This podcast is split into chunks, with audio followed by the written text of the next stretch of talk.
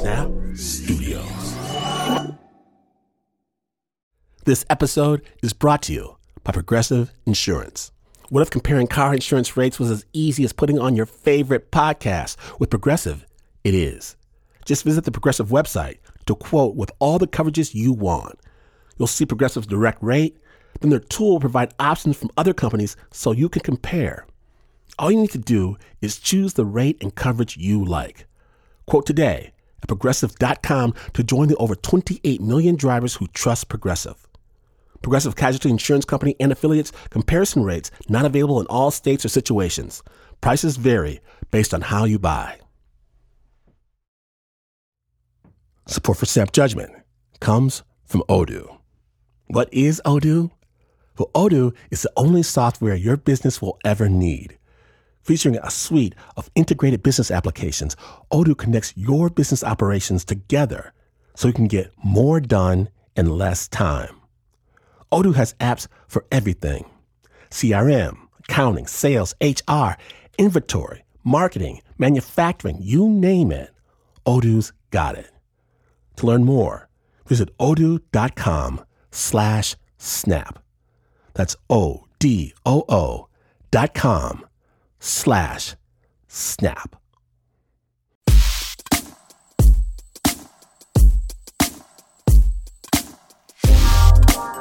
Okay, snappers, I'm a home cook, not a chef, not a gourmand or whatever, a cook.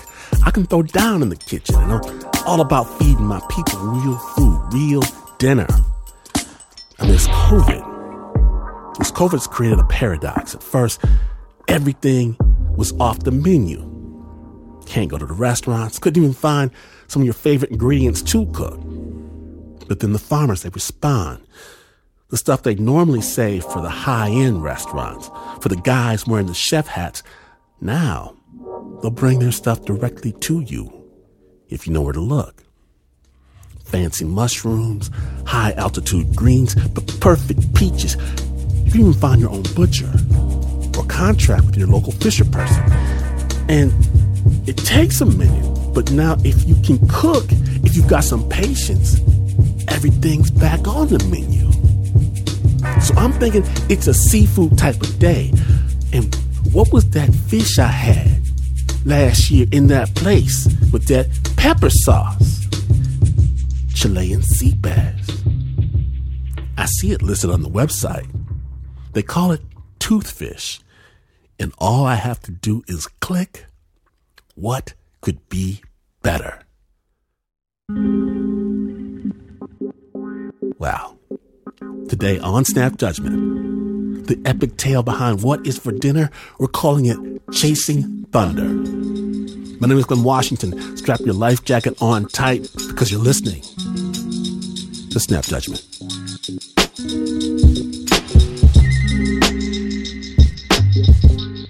Now then, today's story begins in a German prison where a man is going to see his boss. This story does contain explicit language. Sensitive listeners are advised.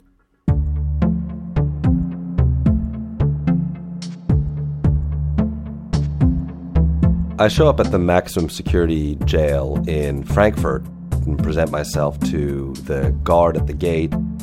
I give him my ID and I go through an x ray machine. Peter Hammarstedt is walking in to see his boss. I guess the big question here now is the uncertainty of it all. He's been in jail now for some days, and we don't know how long this imprisonment will last. In the entire time I've known Paul Watson, it's been being at sea with him in this space that epitomizes freedom and independence. And so meeting him in a prison, is the antithesis of the space in which I've always known him to be. Peter's boss, Paul Watson, is the leader of the radical conservation group called Sea Shepherd. He's being held in a German prison because allegedly he had rammed his ship into a boat of illegal shark hunters, smashing it apart. So now he's facing charges. But this is just what it's like to work for Sea Shepherd. We were putting our ship between the harpoons and whales to prevent it from conducting its illegal whaling operations, physically getting in the way of sealers clubbing seals, blocking those clubs with our bodies. You've probably heard of them. They're often in the news. They've had their own reality TV show, and they're the butt of a lot of jokes. Yeah, Butters, you want to help?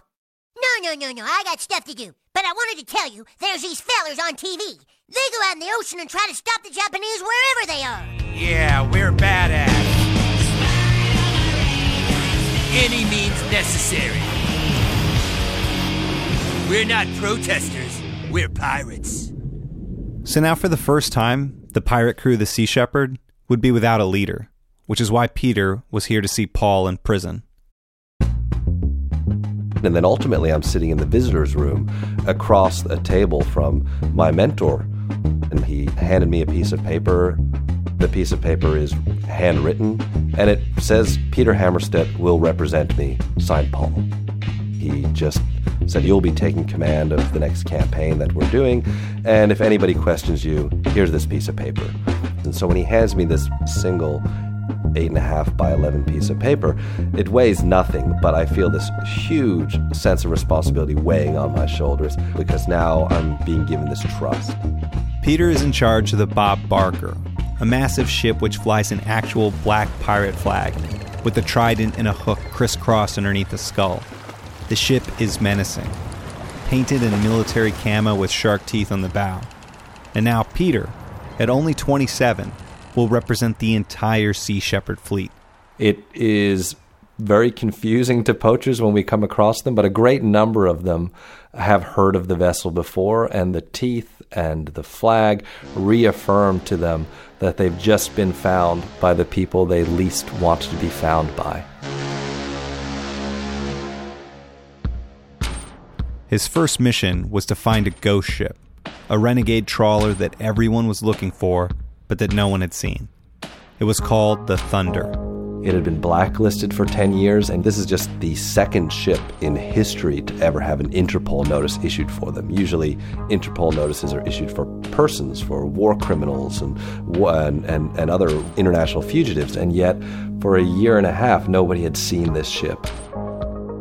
The high seas are notoriously lawless, and the Thunder was the most persistent criminal enterprise to be found in the Antarctic. For nearly a decade, it had made more than $76 million by illegally hunting toothfish. This is the Patagonian toothfish, a fish that lives in the wild waters of the Southern Ocean off the islands of Antarctica. It's so valuable that it's known as white gold. A mile beneath the surface of the Southern Ocean, the toothfish swam in inky dark obscurity for thousands of years.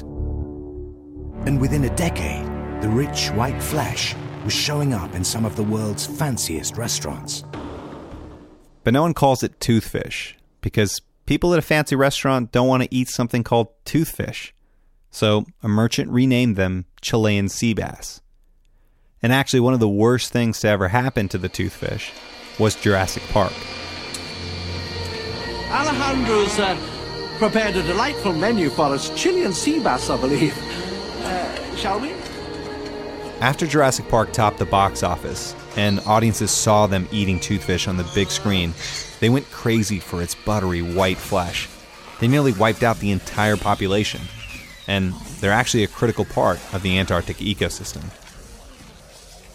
And that is why Peter's hunting the elusive thunder a lot of so called experts around the world said that we were wasting our time, that we would never find the ship. And even if it, we did, they assumed that we wouldn't be able to stop them. We don't know who the crew are. And so we set off to find a ghost ship. They took two ships to hunt down the renegade trawler. Captain Sid Chakravarty was leading the Sam Simon, and Peter was at the helm of the Bob Barker. They sailed south to the most remote and dangerous waters on Earth. As you head south, you pass through these latitudes the 40s, the 50s, the 60s. They say that when you go south of the 40s, there is no law, south of the 50s, there is no God, and south of the 60s, there's no hope. And yet, for toothfish, it's this bountiful place where, for them, is a refuge.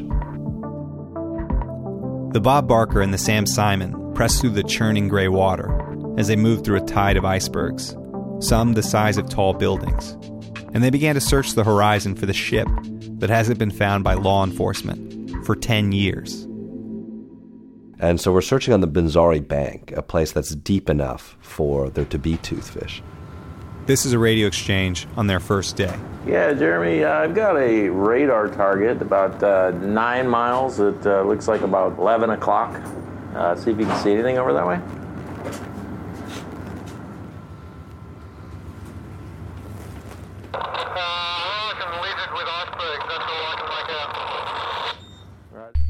Twenty-four hours later, something on the radar screen caught Peter's attention. It's got a hundred possible targets, probably a hundred of them being icebergs. And yet, staring at this radar screen, I see that one of these begins moving at about three knots. Icebergs don't drift that quickly. And I know that we have a ship. That's a ship. Yeah.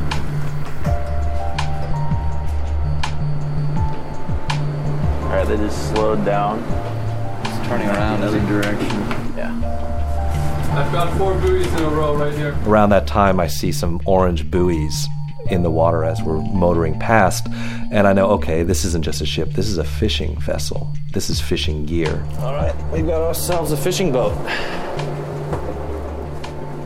Peter changes course towards the unknown ship, and then he hears a noise coming from the distance. I can actually hear seabirds and I can see them diving into the wake of this ship, eating the slaughter remains from processing the toothfish.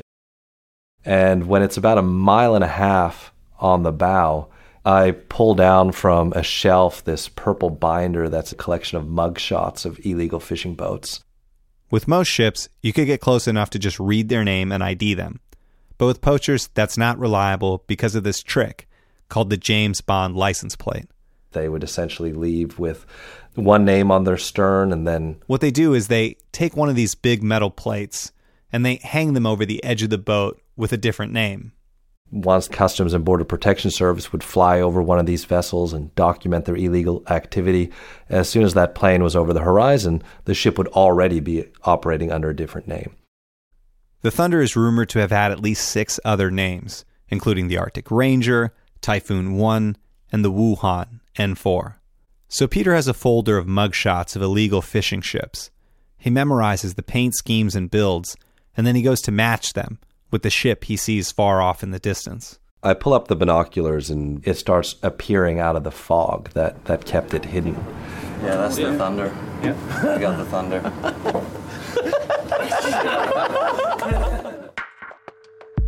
I think what shocks me the most is that here's the most wanted fishing vessel in the world. Hasn't been seen for a year and a half. It's still called the Thunder and it still has the same paint scheme. That's how audacious they were. Peter and the crew had found the Thunder after searching for just two days. When I identified it as the Thunder, I immediately go to sound the ship's alarms. That gets all of the crew out of their bunks immediately to essentially their battle stations. I have to assume that the Thunder is still actively fishing and that we may have to physically block them or physically intervene. And that means that nobody can be asleep in their beds. Everybody has a role to play. I quicken the pace of the Bob Barker to get in closer to the Thunder, close enough that they can see the name Bob Barker painted on this on the bow of the ship, and I grab the radio on Marine VHF channel 16 and make my first contact. So I grab the mic and I say, Thunder, this is Bob Barker. Bob Barker, you are fishing illegally. Uh, sorry, uh, sorry, I don't speak English, only speak Spanish. To which the Thunder replies, Sorry, I only speak Spanish. That's very lucky because we speak Spanish as well. And so I tell him with as much authority as my voice can muster We're conservation law enforcement. We are placing them under arrest, and they are to come with us to Fremantle, Australia. Vamos a ponerles bajo arresto para que nos sigan hasta Australia. No, no, no, negativa, negativa. To which the captain of the Thunder replies, Negativo, negativo, no, no, no. And he says, You have no authority over this vessel, and what is that pirate flag that's on your bow? So the captain of the Thunder is kind of right. Sea Shepherd is basically a group of ocean vigilantes. We were going to be this searchlight lighting up their criminal activity to the world. The idea being that if we had eyes on them, they couldn't change their name, they couldn't change their flag. We were going to be this loud hailer exclaiming to the world, This is where the ship is, right here, right now. Someone take over this citizen's arrest from us. Now that Peter had found the Thunder, the plan was that they were going to stay by their side no matter what and force them into port or deliver them to law enforcement. After the radio exchange, the Thunder changes course, and I can see in the distance that there's this heavy pack of ice ahead of them. And I feel that their strategy is going to be to try to lose us in the most dangerous way possible in the ice. And the chase is on. As the Bob Barker begins the pursuit, Peter radios to their sister ship, the Sam Simon, and tells them, Go get the nets that the Thunder left behind so that they can be used as evidence later. The net is a deep sea gill net, and that means that it's weighted to sit right on the ocean bottom. Marine creatures are not going to be able to see it, and so they'll swim in, they'll get entangled, and as they try to reverse and swim back, the net has then caught their gills. It's hard to really comprehend how long this net really is. It's more than 40 miles long. That's the length of over 700 football fields. While the Sam Simon recovers the nets, Peter steers the Bob Barker into the ice pack. You can imagine this ice pack being like a broken mirror, and we have to navigate our way slowly along and around and through the broken pieces and it's really slow. So, what would normally take hours to cross is going to take days. As I'm navigating the ship, I'm in the middle of this ice field. We have to maintain a very, very slow speed to limit or try to mitigate any damage to the ship. And there's no sleep at all. I feel like my presence is always required on the bridge. When I do go below decks just to use the bathroom, I, I, always have one ear to the sounds that are happening around the ship. I'm listening to the sound of the engine to see if there's any change in the sound of that. I'm listening to the sound of, of ice scraping along the hull. And because the ship is, is uh, made of steel, it becomes like an echo chamber that amplifies the sound of the ice just dragging along the side of the hull. And I'm really on edge all of the time because these pieces of ice are the size of cars and buses. And these are then potentially rams that might stick out that pose a danger. And by disaster, I don't mean just that the thunder gets away, but that we could breach the hull and we could take on water, and we are a far, far, far way from rescue all of the crew are on standby as I'm picking my way through this ice because we need our damage control team ready. If if there is a breach, a hole in the hull, then they have to quickly mobilize to try to plug that hole. So very few crew are sleeping. Everybody's listening for that welcome sound of just water lapping against the ship again. That sign that we've gotten through the ice and made it out to open water. I can see this blue band on the horizon, and I'm relatively sure that we're coming up to open water. And because we're following the Thunder, the Thunder is the first vessel in the chase to break free of the ice. So I push through that, and then everything changes. I can feel the relief of the crew as I hear some of them cheering from, from the deck. I feel like a weight is lifted off my shoulder and I can finally step down from the bridge. But that sense of elation doesn't last long at all. I look at the weather chart and I can tell that having not lost us in the ice, they're going to try to lose us in bad weather.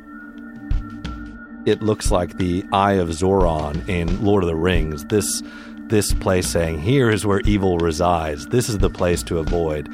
And with the course and speed that we're on, we're heading right into it. For every hour that passes as we approach the eye of the storm, the swell builds in size. And these storms build up very, very quickly because there's very little land to break up, almost like a runaway train that will beat you and batter you until you finally get north of it. To pass through this region, ships typically wait on the sidelines and slip between the storms. The Thunder, knowing this, just pushes straight ahead. When I'm in the storm, we're being turned and rolled over at 35, 40 degrees. This is where your stability is affected the most. And being on your side in bad weather is the last place you want to be. It feels like being on the elevator. And that elevator is going up six stories, and then as soon as it gets to the sixth floor, it drops down to the ground floor again. And it's being in that elevator, going up six, dropping six, going up six, dropping six, over and over again. Plus, everything around you can become a projectile.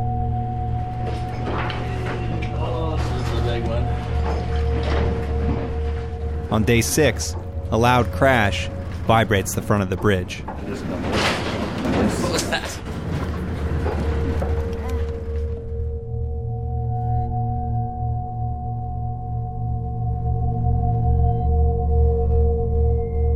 It's not over.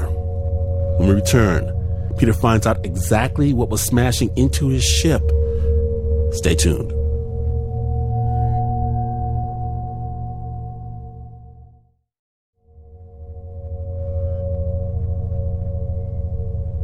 From Snap Judgment's underground lair, welcome back to Snap Judgment, the Chasing Thunder episode, where Peter had just heard a very loud crash because something hit his ship.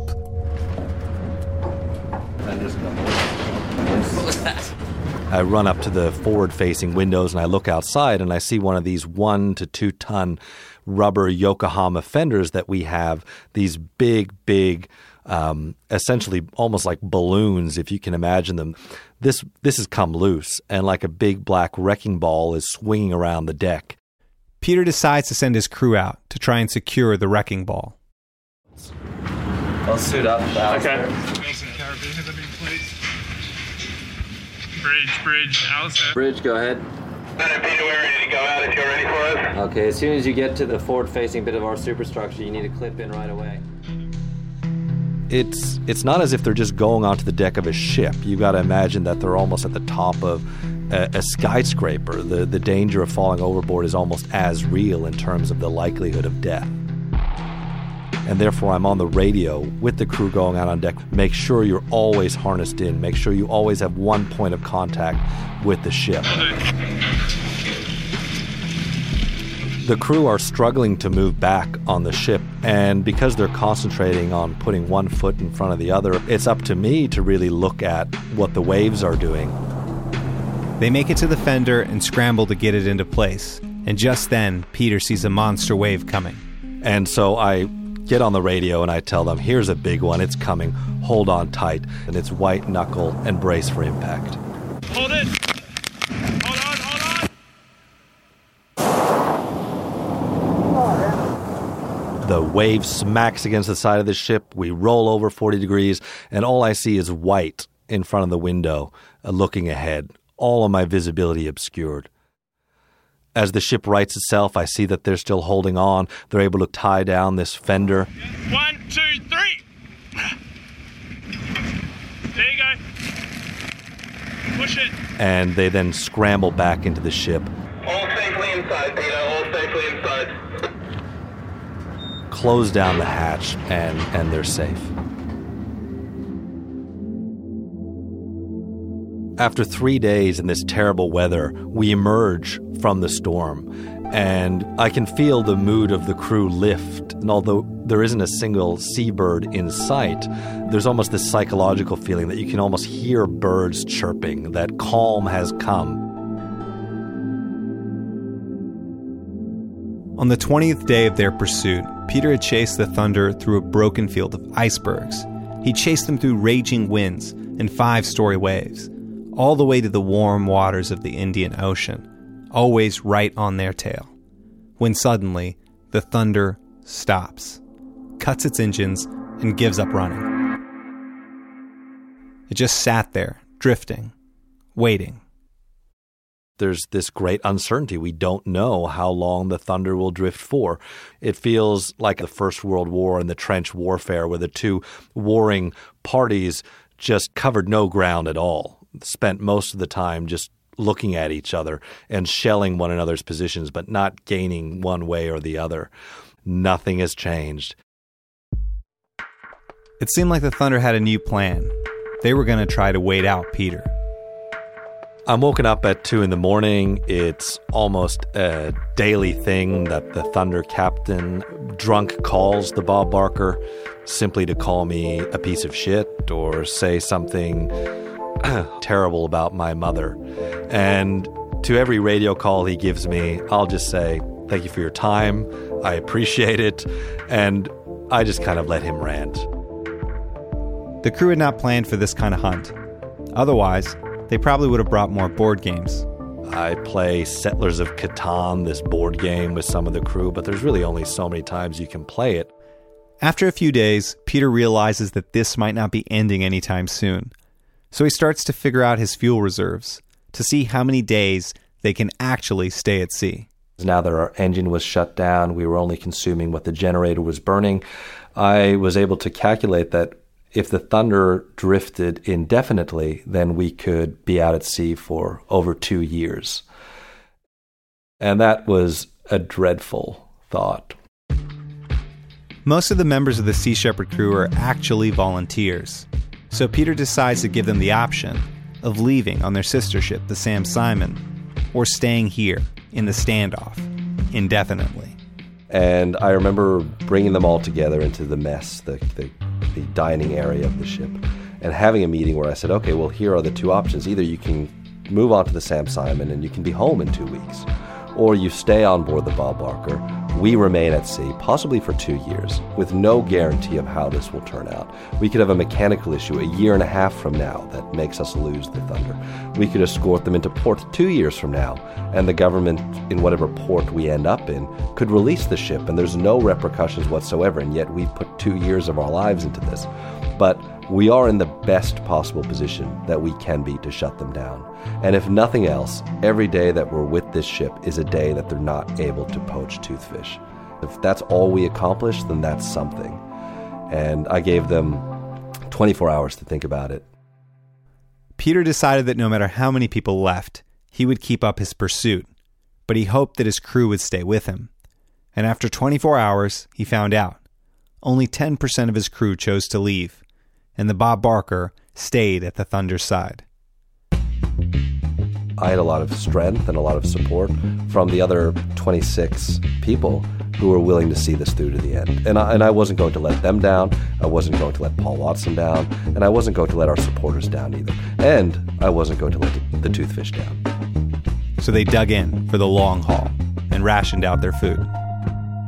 We're starting to enter this new phase of eating on board where the food is more rice and beans. And that becomes more apparent with every meal that we're served as there's less and less lettuce on the plate.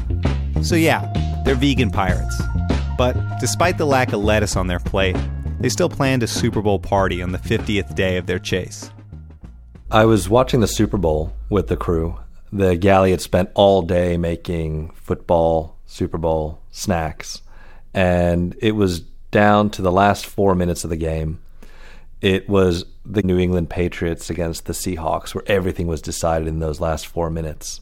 It had taken us three or four days over our satellite connection to get the Super Bowl, and there had been a pact among the crew that nobody was allowed to ask at home who the winner was. And uh, four minutes before the game was over, I was radioed. I was told to come up to the bridge, and for whatever reason, after 50 days of pursuit, the Thunder had decided, when there was just four minutes left of the Super Bowl remaining, to start fishing again. Um, I remember seeing the their trawl door open, their deck alight, We got to get ahead of them. and a net then come out. It was a sprint to get there with the ship. Uh, get some life jackets on, get out on the bow Yep. with the people you need to Yep. do it. Grab a radio. Yeah, I've got a radio. I had several crew members lined up on the bow with grappling hooks ready to fish it out of the water. Four or five grappling hooks went over the bow into the water. Got it. Got it. Pull it up. Come on.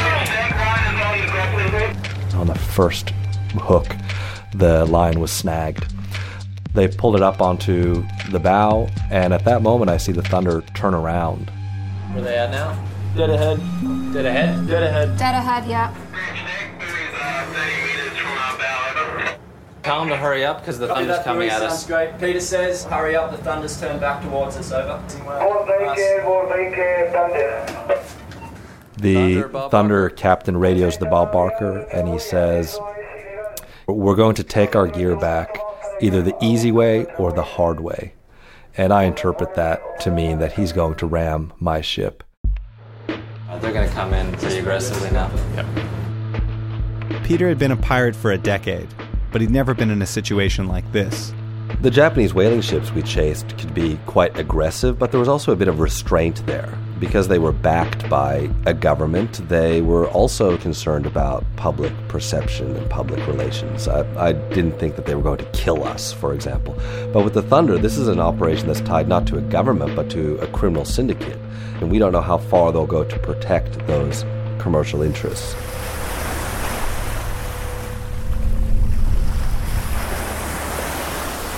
And at that moment, I radio down to the crew and I say, "Cut it from the ship! Cut it from the ship! We gotta, we gotta go! I'm dead in the water."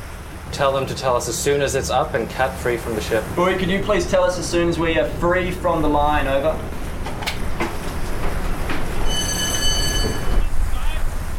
The Thunder is barreling down on the Bob Barker, so Peter throws the engines into reverse. Stand by for possible impact. That's going to be close.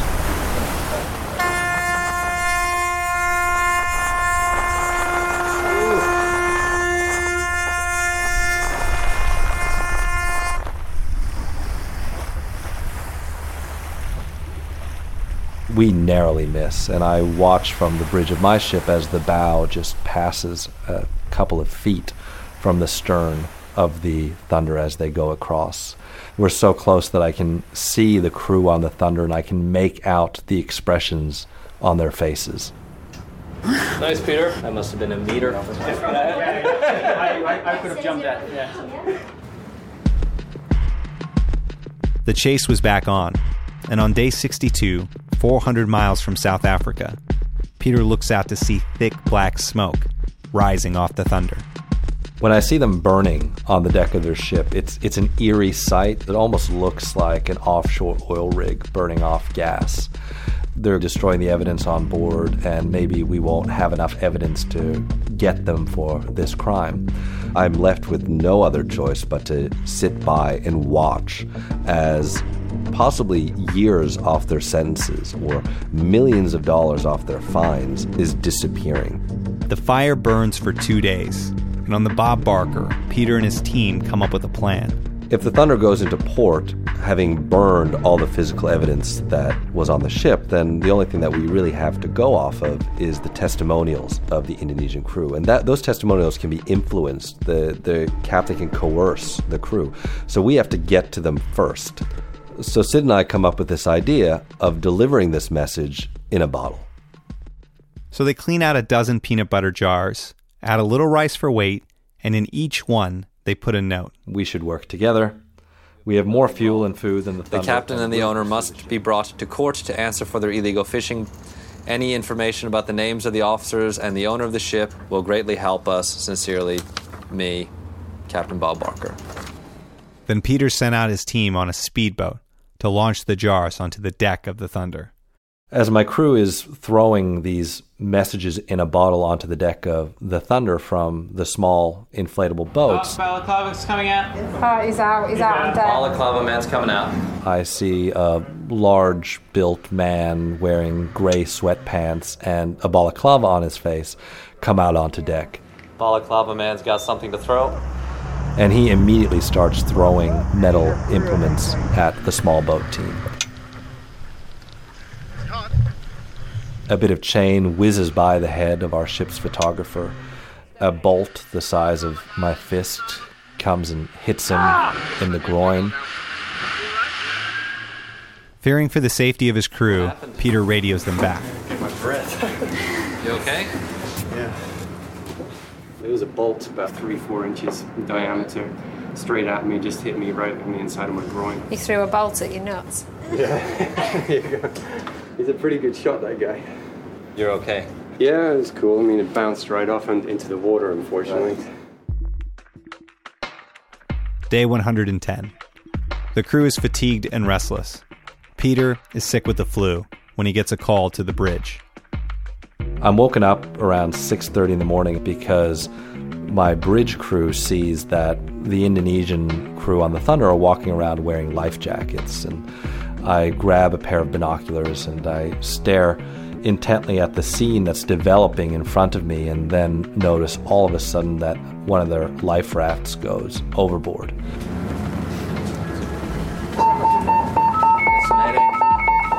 That's their distress call.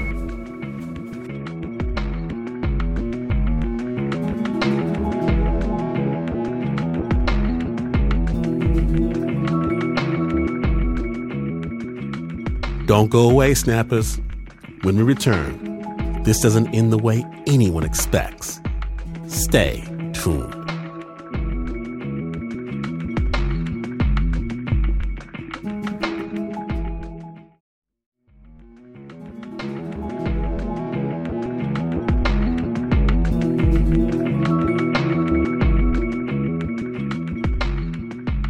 From Snap Judgment's Orbiting Hall of Justice, welcome back to Chasing Thunder. My name is Glynn Washington, and when last we left, Peter had just heard the Mayday call from the Thunder. That's their distress call. He said he's got a problem and they're sinking. He's got a problem and they're sinking. Está entrando ahí por, por la máquina. Quedarán 15 minutos más o menos para que el barco se hunda. 15 minutes, he said. It's not going to sink in 15 minutes. Like it's sinking at all. Tenemos ahora en el agua. Just keep doing circles. We got to get a boat in the water. As the thunder starts listing, Peter surveys the weather, and it's calm as can be. There's hardly any waves, there's hardly any wind, and the ocean is really deep at this point. So it's impossible that they hit something. I'm immediately skeptical. I see that some of the Indonesian crew are going down the rope ladder into the life raft. They're clearly abandoning ship. So we're not respecting the law, like this. Oh, come on. Tell him we're the on-scene coordinator. We're dealing with this the safest way possible. Tell him to take care of his sinking ship. Estamos eh, coordinándolo todo lo mejor que podemos. The captain of the Thunder has set his crew adrift, but he's delaying abandoning the ship himself. Very, very strange behavior for somebody who wants to be rescued. Once I see the water reach the hauling area on the Thunder, I know that the vessel for certain is going to sink. I suspect that the Thunder captain refuses to leave the boat because he's probably sinking his own ship.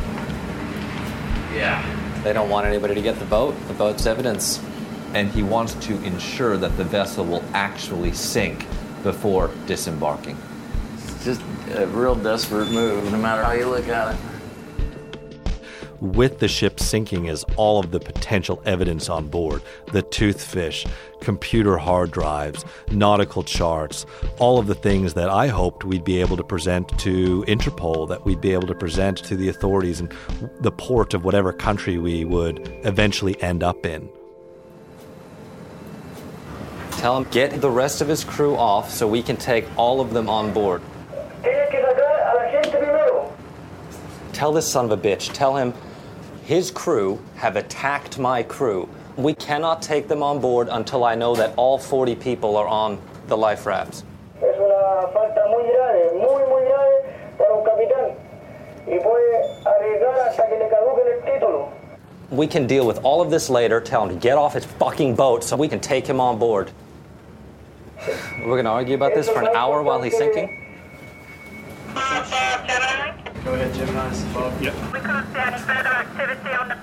But then the captain of the Thunder quickly scrambles down the ladder and jumps into the life raft. It looks like everybody's up now, everybody in the life raft. Peter radios Sid, the captain of his sister ship. Putting somebody on the Thunder to see if uh, they've left any paperwork behind on the bridge? I think that's a great idea before she lifts any further. Okay. Okay, Peter, thanks. The chief engineer of the Bob Barker volunteers to board the sinking ship. I tell him that it's got to be his choice. I can't order him to do it. But I also know that I'm ultimately responsible for all of these people. We're so close to getting these guys. And I, I can't stomach the idea of seeing all that potential evidence going underneath the surface of the water.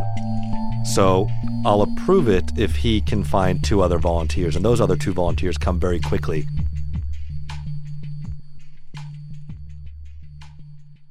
We have to scramble quickly because we don't know how much time we have before the ship sinks. The captain of the Thunder is now in a life raft. He looks elated to be off.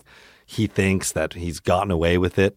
And I see that demeanor change very, very quickly as he sees my crew scramble up the pilot ladder onto the side of the ship and getting on board.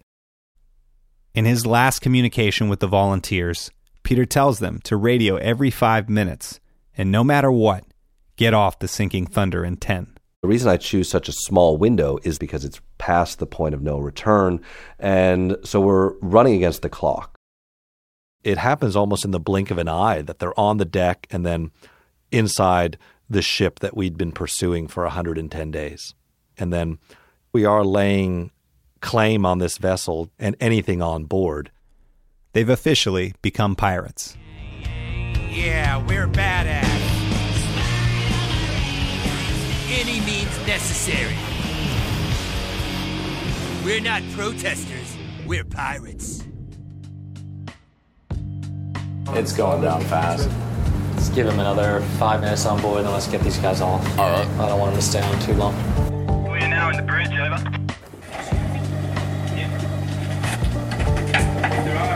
Oh, here's a computer. Yep, take it. My crew go right for the bridge. That's where they're going to find nautical charts, computer hard drives, and they basically turn the place upside down, trying to grab evidence and stuffing it into big black garbage bags to be brought back to the Bob Barker. I really want these guys to disembark. Yeah, they're supposed to be leaving now. And after about 20, 25 minutes, finally one of them appears. They throw some evidence in a plastic bag into the small boat. Let's have these guys get off and send them back behind us. inside. I'm thinking, no, no, no, get back onto the boat. We don't have enough time. Leave what you have, and uh, we, you've got to get out. We don't know where that critical point of no return will be where the ship actually capsizes. Irwin, Irwin, Bob Barker, get off that ship. It's over. Is there any way we can get to the engine room and try to stop this from sinking? Engine room's this way, I guess. And if they're in the engine room or if they're in the fish hole, then all of a sudden they may be almost upside down and they won't be able to escape. And this ship will become a coffin. And not only that, but even if they were able to get off just last minute, the force and pull of that vessel going down may pull them down with it. And so they need to get off that ship as soon as possible. Are they still on the boat? Yeah, they, they have been told repeatedly to get off, and they're really drawing it out here. Uh, Gemini, Bob Barker Bridge. Yeah, this boat's going down much quicker now, so get them off.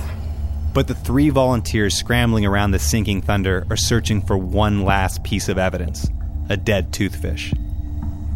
The vessel is leaning more and more, and because the water has now completely submerged the engine room of the Thunder, there's no generator working, so the ship is in a blackout. My crew are working their way through unfamiliar compartment down to unknown corridor using just their flashlights and headlamps and, and hero cams. They record damaging evidence on their cameras. Clean the place out. They see that every door that they go through is, is open, which means that this vessel was rigged to sink, that the captain had ensured that water would be able to freely move from one area of the ship to the other, flooding compartment after compartment. That also means they're taking on water faster and faster, and they need to get off the Thunder. But they still haven't found their dead toothfish. When my chief engineer enters the fish hold, the deck of which is slick and wet, he slips and falls and hits the deck. He slides down the incline, uh, almost like it's a, a water slide, and smashes against the side of the wall. It looks like it. And that's where they see toothfish for the first time. That's all toothfish there. We see bags and bags on it. Take a bag. Just take a Yeah, bag. just give us anything. Okay. I need the rope. They grab one of the toothfish about four or five feet in length. They grab it, put it in a bag, and then they're ready to disembark the sinking thunder. Roger that. Good job. Finally, after 37 minutes on board, they get into the small boat and come back to the safety of the Bob Barker. With the net confiscated by the Sam Simon, with the evidence that we were able to secure from the sinking Thunder, we had the best possible case that we could to seeing a prosecution of the captain. It wasn't anywhere near as watertight as escorting the Thunder into port, but we had as much evidence as we could gather. Now there's nothing left to do but watch the ship go down. Attention all crew, attention all crew. Looks like the Thunder's going down. That's insane. That's fucking radars and antennas and thousands of dollars worth of gear. They're just sinking it. It's hard to fathom. In a way, it just shows how much money they're making. I know, And they're just it's- willing to give all this up. We see this vessel go from leaning over to one side to then going stern down into the sea, and now it's just the bow, the front of the boat, sticking up skywards. This looks like a monolith, this vessel, sticking up vertically in a way that ships aren't meant to stand. It's a beautiful sight to see a ship that had been pillaging the Antarctic for 10 years sinking.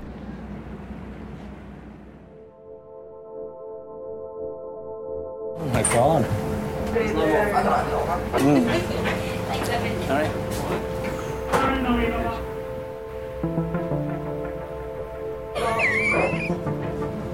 Time is 12:52.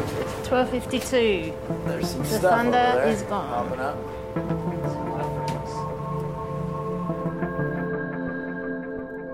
They had traveled more than 10,250 miles, burned through 300 tons of diesel fuel, with over 60 crew members working across two ships day and night for 110 days.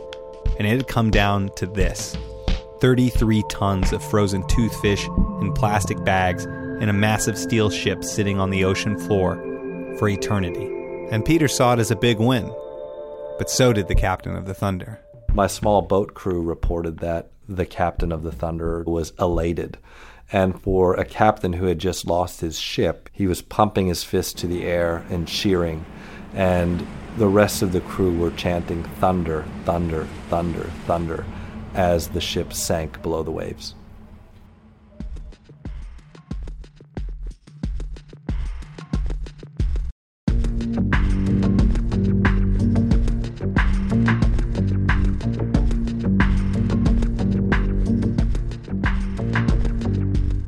The Indonesian crew of the Thunder was flown back home. The Thunder's captain, the chief engineer, and the second mechanic were tried and convicted of forgery, pollution, damage to the environment, and recklessness. They were also collectively fined $17 million, but were mysteriously released, even though their appeal had failed in court. Thanks so much to Peter Hammarstedt for sharing his story with the Snap.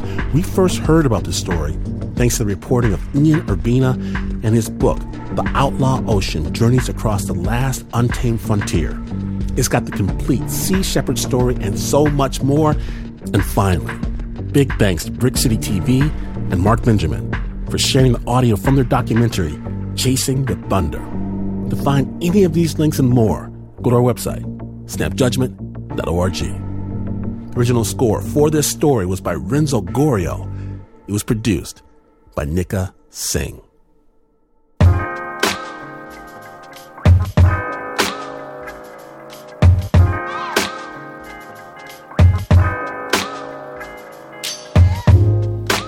It happened again, Snap Nation. If you missed even a moment of this epic tale of the high seas, subscribe to the Snap Judgment Podcast to hear it all and get so much more. And if you love Snap storytelling, storytelling that is made for all the fish in the sea, support it. Go to patreon.com slash snapjudgment and help us continue telling amazing stories. Patreon.com slash snapjudgment. Snap is brought to you of the team that always knows exactly where to weigh anchor. Except, of course, for the Uber producer, Mr. Mark Ristich.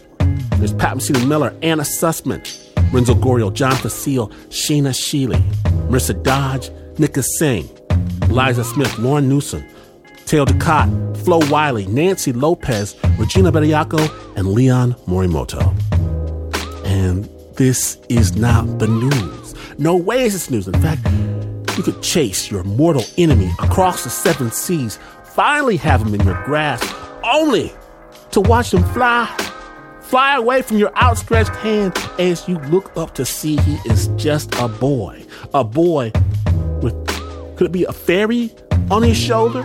What's this? And all of that, all of that could happen, and you would still, still not be as far away from the news as this is. But this is PRX.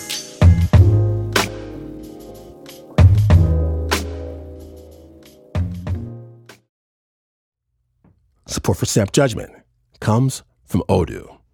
What is Odoo? Well, Odoo is the only software your business will ever need.